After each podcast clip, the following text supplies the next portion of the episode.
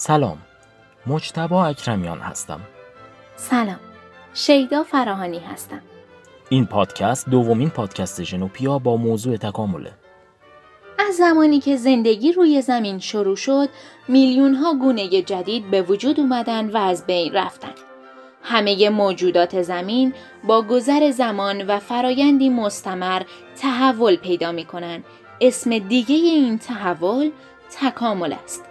به تعبیر دیگه تکامل فرایندیه که طی اون گونه ها با گذشت زمان در واکنش به تغییر محیطشون سازگار میشن. وقوع تکامل به وجود ژنهای مختلف در جمعیت بستگی داره. این گوناگونی ژن ها ممکنه از جمعیت های دیگه تأمین بشه که بهش شارش ژن میگن و یا ممکنه از درون جمعیت با سازوکارهایی مثل جهش یا نوترکیبی تأمین بشه. کافیه یه نگاهی به تاریخچه این موضوع بندازیم.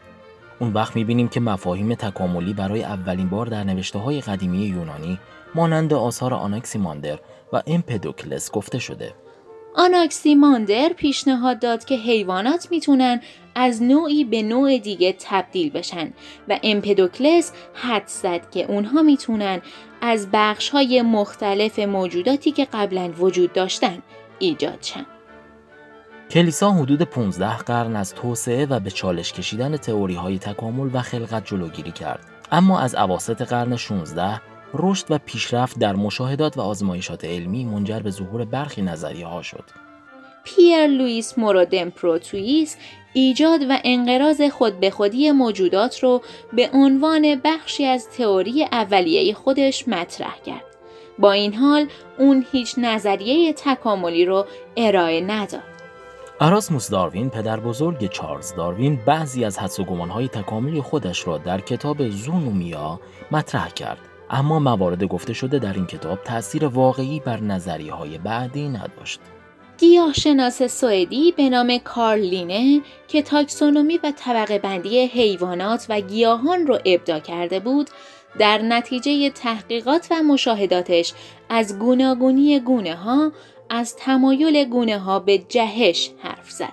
و اما فرانچسکو ردی پزشک ایتالیایی قرن 17 اولین کسی بود که با استفاده از آزمایش نشان داد که موجود زنده نمی‌تواند از مواد بیجان به وجود بیاید و مدارکی برای رد نظریه خلق و سایه به دست آورد. در قرن 19 اعتقاد به خلق و سایه با کمک آزمایش های پاستور روی باکتری ها از اعتبار افتاد. اوایل قرن 19 هم بود که ژان باتیست لامارک اولین نظریه تکامل در مورد تغییر شکل گونه ها رو ارائه داد. در سال 1858 چارلز داروین و آلفرد راسل والاس نظریه تکاملی جدیدی رو منتشر کردند که به طور کامل در کتاب داروین درباره منشأ گونه ها توضیح دادند. دانشمندان دیگه مثل چارلز لیل، ریچارد دافکینز، استفان جی گولد و غیره هم به نظریه تکامل معتقد بودند. از زمان انتشار کتاب داروین بیشتر انتقادها از طرف گروه های مذهبی بود تا گروه های علمی. اگرچه خیلی از گروه های مذهبی نقطه مشترک عقاید خودشون رو با نظریه علمی تکامل پیدا کردند. نظریه تکامل ضمن روشن کردن حقیقت زندگی تفکر عمومی جهان رو هم تغییر داد. در اواخر قرن 19 هم وایزمن عقاید لامارک رو که می گفت ویژگی های به دست اومده در یک نسل به فرزندان منتقل میشن رو تکسیب کرد و گفت در حقیقت در تولید مثل جنسی صفات به نسل های بعدی منتقل میشن. همین موقع بود که رابطه بین علم ژنتیک و تکامل شکل گرفت. اولین مشارکت ژنتیکی در تکامل توسط دو محقق به نام هاردی و واینبرگ در سال 1908 انجام شد. شاید سوال پیش بیاد که حالتهای تکامل چیه؟ زیست شناسان بسیاری از راه های ایجاد تکامل رو تشخیص میدن. انتخاب طبیعی فقط یکی از اوناست که اغلب به عنوان یکی از رایشترین اونها هم شناخته میشه. تکامل می‌تونه از طریق رانش ژنتیکی، جهش یا مهاجرت هم رخ بده. همچنین می‌تونه از طریق انتخاب جنسی اتفاق بیفته که بعضیا اون رو نوعی انتخاب طبیعی می‌دونن و بعضی دیگه مثل داروین اون رو از انتخاب طبیعی متفاوت می‌کنن. اگرچه توافق کلی اینه که چندین حالت تکامل وجود داره اما کارهای معاصر زیادی در زمینه زیست شناسی و فلسفه زیست شناسی روی انتخاب طبیعی انجام میشه انتخاب طبیعی باعث میشه گونه ها با محیطی که مدام در حال تغییره سازگاری کنند و در دراز مدت گونه های جدید به وجود بیاد. در واقع این فرایند در جهت حفظ بقا عمل می‌کنه بنابراین به قدرت تولید مثل افرادی که سازگاری بیشتری نسبت به بقیه افراد همانگونه با محیط دارن بستگی داره بین افراد هر گونه با گونه های دیگه تفاوت هایی وجود داره ممکنه بعضی گونه ها به خاطر احتیاج به غذای کمتر و یا دوری از حیوانات شکاری نسبت به گونه های دیگه شرایط بهتری رو داشته باشن. این افراد احتمالاً بهتر می‌تونن به بقای خودشون ادامه بدن و ساختار بدنی مطلوب خودشون رو به نسل‌های بعدی انتقال بدن. همونطور که می‌دونیم تکامل یه فرایند دو مرحله یک گوناگونی ژنتیکی مکانیسم تکامل رو میشه اثر انتخاب طبیعی بر تفاوت‌های ژنتیکی که در بین افراد یک جمعیت وجود داره دونست. جمعیت گروهی از افراد یه نوع جانداره که در یک محل زندگی و با هم زاد و ولد می‌کنن و ژنها آزادانه در بینشون توضیح میشه. گوناگونی ژنتیکی ممکنه از نوع ترکیبی حاصل از تولید مثل جنسی، از جهش یا از هر دوی این پدیده ها به وجود بیاد.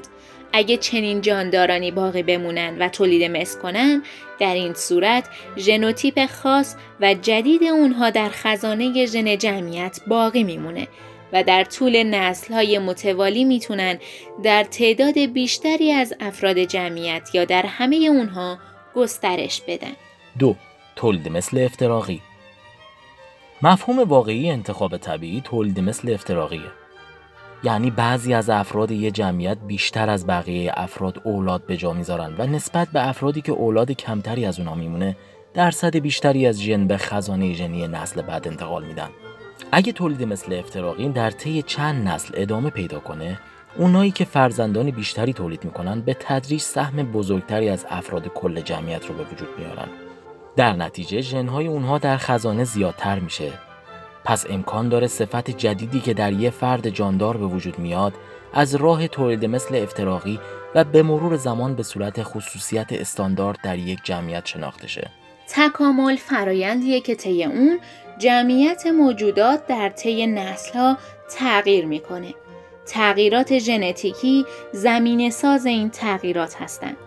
همه جهش ها منجر به تکامل نمیشن فقط جهش های ارسیه که در سلول های تخمک یا اسپرم رخ میدن و می‌تونن به نسل های آینده منتقل شن و به طور بالقوه به تکامل می‌تونه کمک کنه. درک تکامل به ما کمک می‌کنه تا مشکلات بیولوژیکی رو که زندگی ما رو تحت تاثیر قرار میده درک کنیم. برای کنترل بیماری های ارسی در افراد محققان تاریخچه تکاملی ژنهای بیماریزا رو مطالعه می‌کنن و از این طریق دانش تکامل می‌تونه کیفیت زندگی انسان رو بهبود ببخشه. برای اطلاعات بیشتر در این موضوع به کانال ما یعنی ژنوپیا به آدرس ادساین جی ای ان او پی آی ای سری بزنید و حتما دنبالش کنید.